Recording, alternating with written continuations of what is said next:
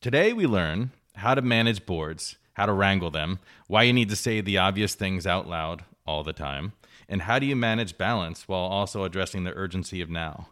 Today, I'm joined by Lizette Corro. Lizette is the CEO of Corro Noble Associates, which is strategic planning consulting, but she also sits on six boards. She's a very busy woman, full of insight and inspiration. She sits on the board of the World Central Kitchen, National Museum of Women, Arts, Light of Healing, the Hope Foundation, Museum of Americas, Youth Orchestra of Americas, and the Spy Museum, amongst many others. Lizette really gives some insight on what the heck does a board do, how do you get the value out of that board, and how do you wrangle them, and how do you balance that between those efforts and life. Please welcome Lizette. You're listening to C Suite Blueprint, the show for C suite leaders. Here we discuss no BS approaches to organizational readiness and digital transformation. Let's start the show. Lizette, thanks so much for joining me. Of course, I'm happy to be here. Thank you for having me. So, you've had a, a long, successful career, and now you sit on an incredible amount of boards. How many boards are you in right now? Right now, I'm on six. Six volunteer, boards. my volunteer boards. Yeah, you know what I think is interesting about the volunteer boards is um, in a tr- in um, in let's say more of a traditional corporate board, everyone on the team is incented by financial reasons, um, and on these volunteer boards, how do you keep the team motivated? How do you keep yourself motivated? Uh, and how do you stay aligned to the mission? Interestingly enough, what you just said is the answer aligned to the mission. And uh, that really is up to the nonprofit itself to make sure that the board is motivated and excited, inspired, engaged. Each one that I'm part of is different. I have a cultural board. I have a board that helps young uh, Latinos. I have a board that, um, of course, World Central Kitchen, that is disaster relief. So I International Spy Museum. So I have a lot of different missions that uh, they need to keep me uh, engaged and they need to keep me inspired. And uh, vice versa i need to use my talents to help them move forward as well. So it really is an alignment of of our talents. And it really is important for these nonprofit organizations to understand the value of their board members individually as opposed to a governing body or a fiscal body. So the more they understand each individual board member, the more they will be, um, the, the more we can help them move forward. So it is a, it is, it is really um, a team effort on all parts. Interesting. Yeah. So to not view them as just this vague blob of control that sits in a smoky room, you know, and how do these organizations do that? How do you best extract the value and, and get to know the, the board members individually? It's all about relationships. Mm. It's all about one on ones. It's all about making sure that your board members are appropriately onboarded. They understand the mission, they understand their role, they understand why they're there. And we're all there for different reasons. In my case, I'm there because my expertise is fundraising and board development, so that I can see how the development office is working and how, as a board member, rather than scrutinize them, help them constructively on moving the mission and then moving the programs and moving the the, the, the money forward uh, with them with the funding forward. So so i have a very specific role.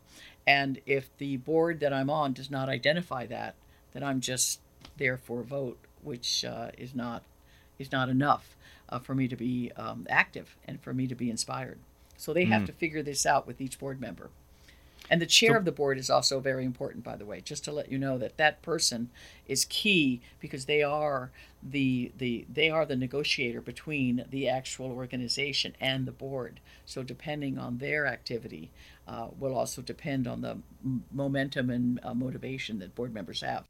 Mm, yeah, real make or break role. So bo- the role of board development. A lot of people probably don't know what that is. Can you expand on what that role is? It's uh, it's what it is is 20 years ago uh, i would be on a board and i would say to my cousin to my friend to my colleague hey i'm on this board join me. It's fun. And uh, those days are long gone. The nonprofits need us desperately for governance and for fiscal responsibilities. What that means is that in many cases we have to rotate off the old ways of thought and rotate on those that understand what their real role is. Again, it goes back to onboarding. It goes back to making sure that the organization, usually the executive director, president, CEO, has been able to identify the talents of each board member and work with that board member to move it forward on behalf of the organization. So, bringing in new blood that's freshly motivated, is that a, a big part of it?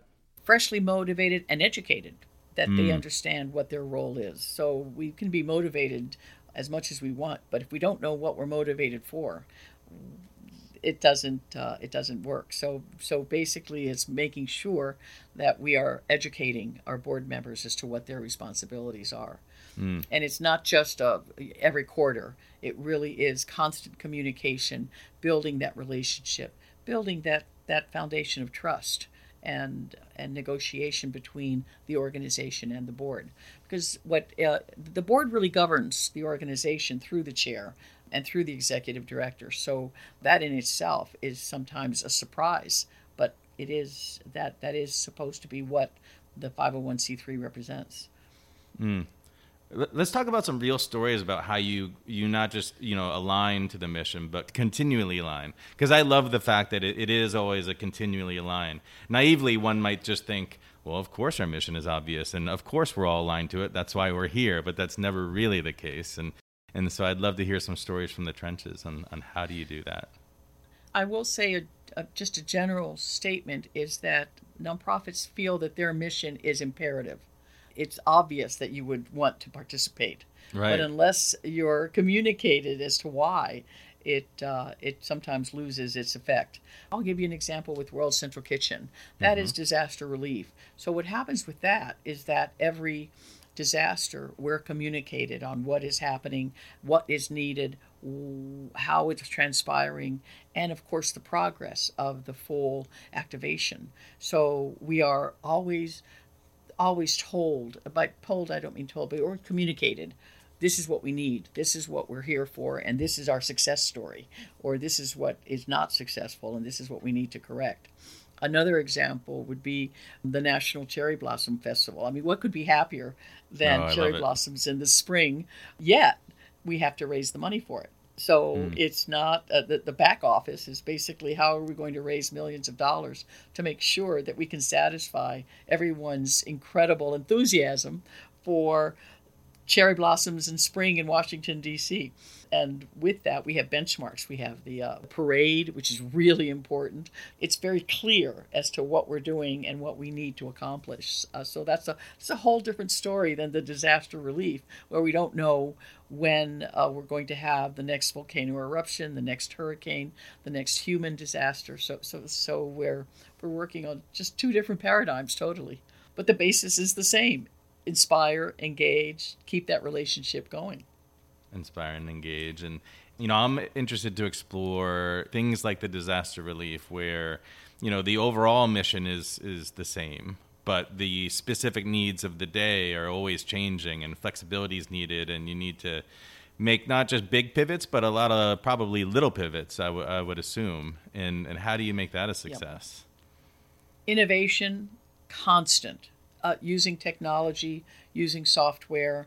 We are now involved in a war uh, in Ukraine, which we've never been involved in a war before. So that all that we had to pivot to make sure that we were being successful and efficient in what we were doing um, safely I guess mm. is, is an important word there as well, while we're feeding Ukrainians that are in Ukraine and, and trying to make sure that we can be effective there, we also needed to create a safe environment for our contractors, volunteers, and our staff. That flexibility, what we call the urgency of now, mm. that's the sort of the, the, the front, but the back is just incredibly busy making sure that we're establishing those pillars that we're creating for the front lines.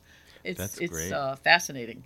It is. I'd love to hear more. Like, what are you accomplishing in Ukraine, and, and what have the challenges been? Well, the challenges have been the war, obviously, that and also the movement of, of the troops and and uh, the war itself. Um, right now, we um, as of uh, as of July, we were feeding a million people a day. So how how do you make that happen?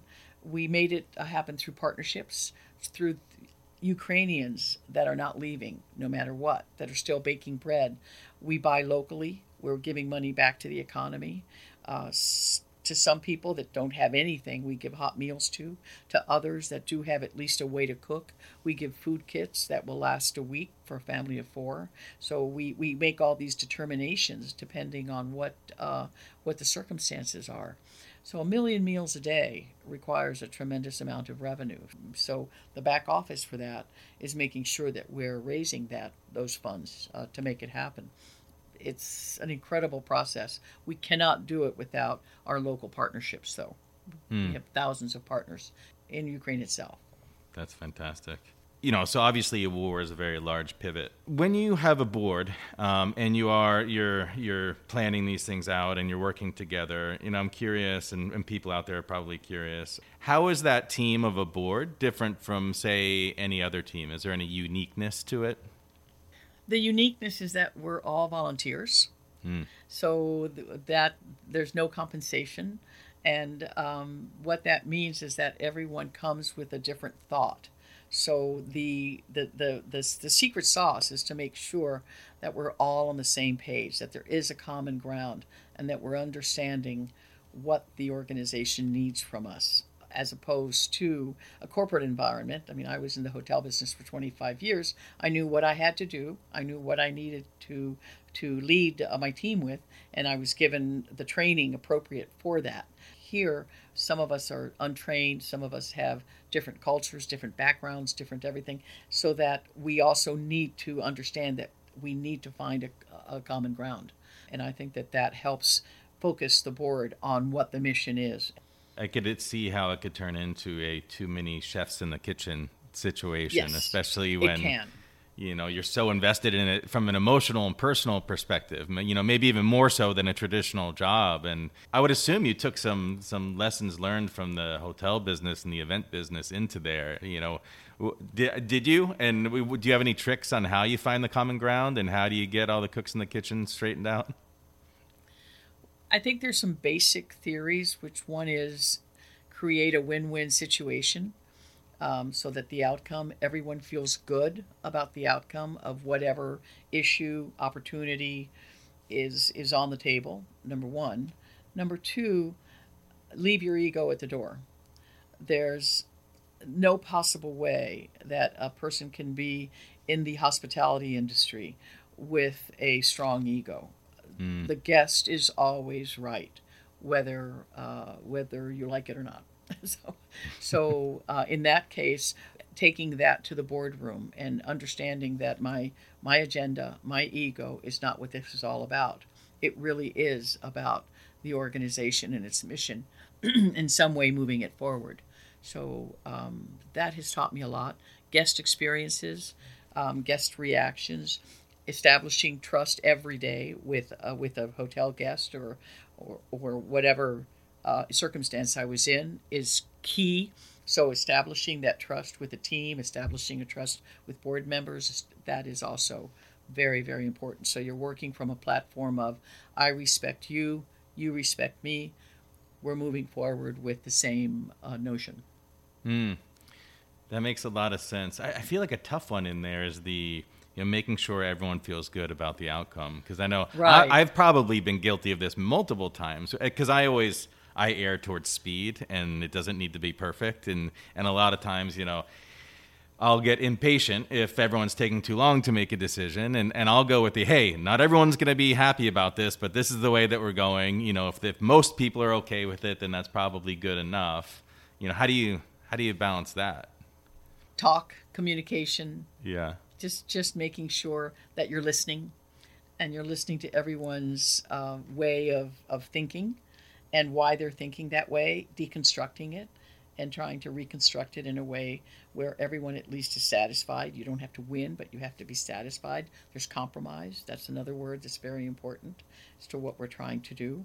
And uh, frankly, George, these days with the uh, EDIA or Equity, Diversity, Inclusion, and Access, Equity, diverse, uh, Diversity, Inclusion, and Belonging, those are all new ways of thinking that we're focusing in on a lot more than we did before.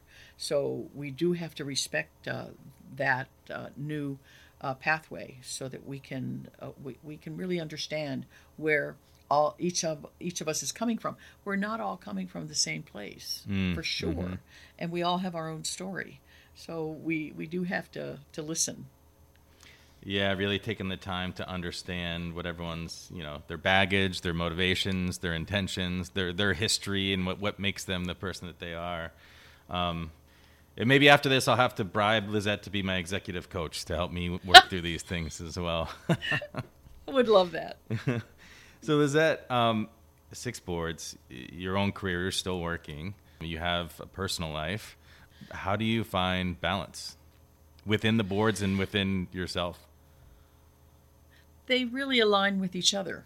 Uh, My the the the clients that I have are are mostly clients that have been with me for a long time, so that we have already established that platform of trust, which is important. Um, I have one client where I've worked with from one project to another. First, I had to we had to change their board from a clinical board to a what we call a public board, a fundraising board, and a clinical board. So we had to make those rotations happen through bylaws, etc. Now I'm working as their interim uh, director of development, um, which is so it's, it's my third year with them. So with that trust, we can really go anywhere, and we can we can figure out what needs to be done. Um, but every single either volunteer work or my clients, it's a lesson learned for me. It really is. No matter how much experience I have, there's always a lesson that I can learn, and that openness uh, is going to be is going to serve me well. I don't know it all, and I can't Google it all. Darn it, Lizette! I thought I knew everything. so, so that's interesting. So, even with with all those that diversity of efforts, there is a there is a level of focus around there, and focus around, you know, and that then allows for a focus of your network and and all of those things. Kind of, I'm not going to use the word synergy because I'm a consultant and I, I hear it too many times, but there is a fair amount of of um, of overlap and uh, and the Correct. same focus of intentions across those. It sounds like. I think that's a good way of putting it a focus of intention and uh, really understanding what the outcomes are going to be. I can't tell you how many times I've had to pull people back and say, remember why you're here, remember the mission, remember what your role is. It's so simple yet so complicated for for people that are in the in the thick of things to understand the simplicity of why they're here. So I do have a tendency of pulling back and saying, just let's remember why we're we're here. Let's remember what what our role is and what we need to do. Uh, bringing it back to simple uh, theories as opposed to extremely complicated ones, which makes it makes it complicated. Yeah, nothing makes my blood boil more than people I, making. I can see you thinking. Well, you know what I was thinking about too is um, the um, I what I'm hearing in there also is is it's so important on a regular basis to say the obvious things out loud. Correct.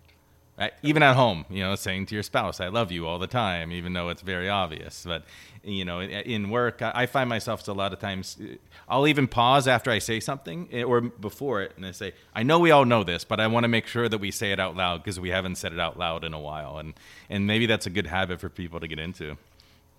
It is. I also believe in sitting on something for 10 seconds, Mm. just in case what you're going to say is not correct or appropriate or will will bring any value to the conversation.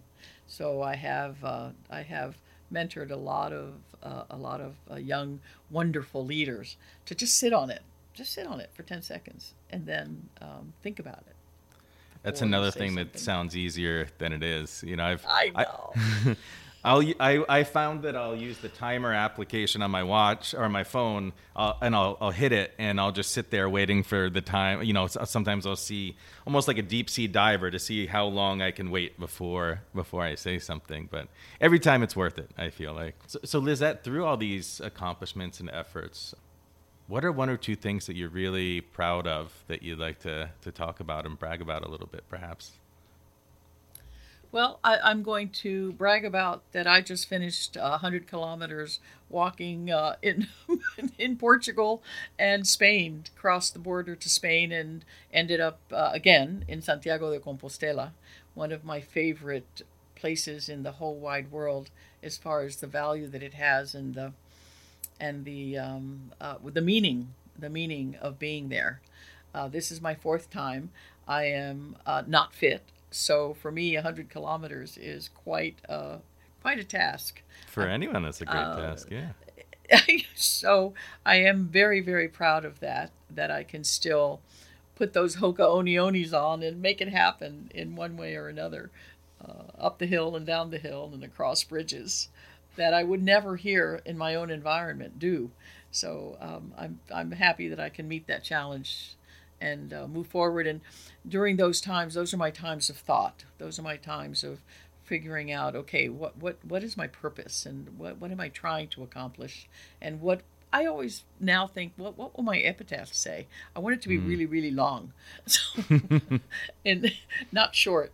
so so um, I'm always thinking of that as well, and uh, that helps me center again again going back to the basics. So maybe you just answered this, but I was going to ask, um, you know, why do you do this, and why do you keep doing it? Is it is it just to find that centering on a regular basis? It's the centering. It's um, it's walking away from the noise, the chatter, the the incredible business uh, business uh, information overload that we have, um, Google, uh, emails, uh, uh tweets, etc., etc. So it just it just makes me sit back a little bit and say, okay, this is great. I love my life, but let's let's just think about what we what we really are doing here, and uh, it gives me an opportunity to do that, and also meeting a challenge that I don't usually do because we can become very comfortable mm. what we do and oh yeah we move here we move there everything's good we're all good it's great well maybe it's let's let's get out there and, and see get some challenges going and uh, get ourselves a little bit motivated again on on what we can do and and what we think we can do uh, and just do it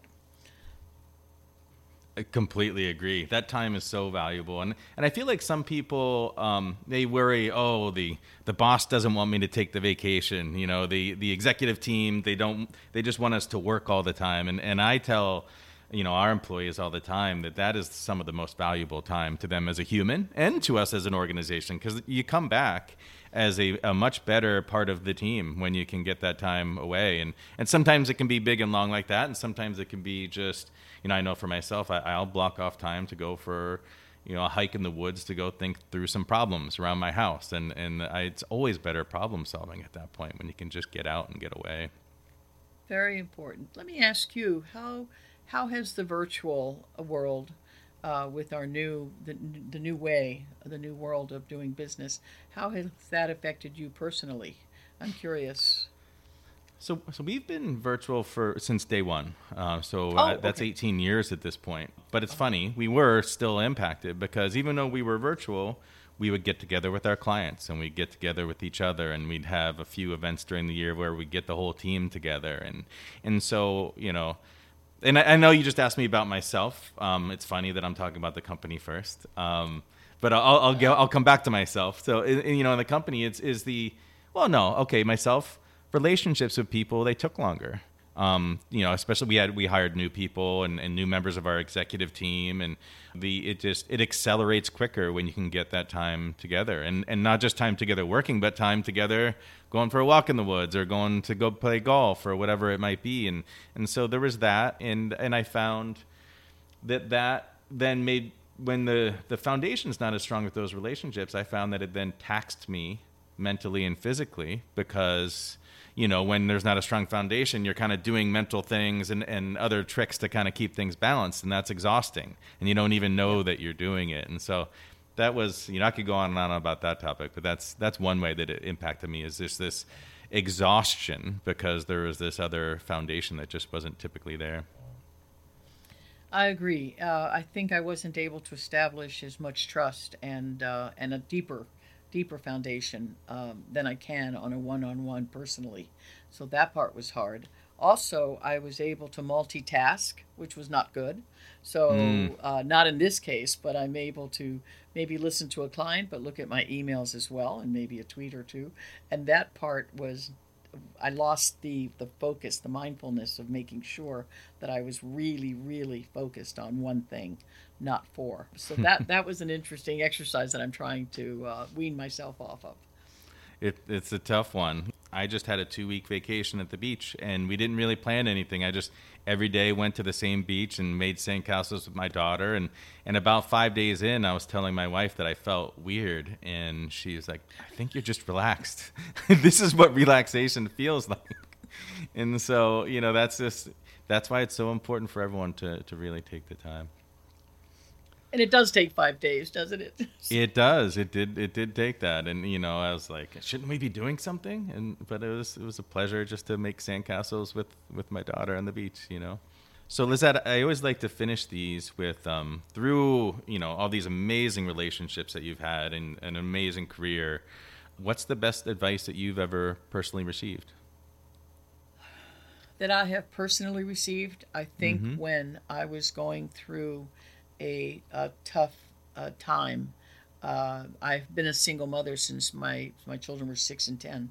So some I was going through a tough business moment, and someone said, "Remember, it's all about the family. That's all that matters at the end of the day, your family." And that was lovely. very strong advice. Very strong advice. So I was able to pull back disentangle, get all the worms out of that can, straighten them out, and realize that they were right. So that's uh, that's my big piece of advice. We have we can we we can be totally fulfilled with our our professional life, our volunteer life, but at the end of the day, it really is all about your family. Sounds simple but very powerful. Lizette, thank you for everything you do, and thanks so much for being on here. I really enjoyed it. You've been listening to C Suite Blueprint. If you like what you've heard, be sure to hit subscribe wherever you get your podcasts to make sure you never miss a new episode. And while you're there, we'd love it if you could leave a rating. Just give us however many stars you think we deserve. Until next time.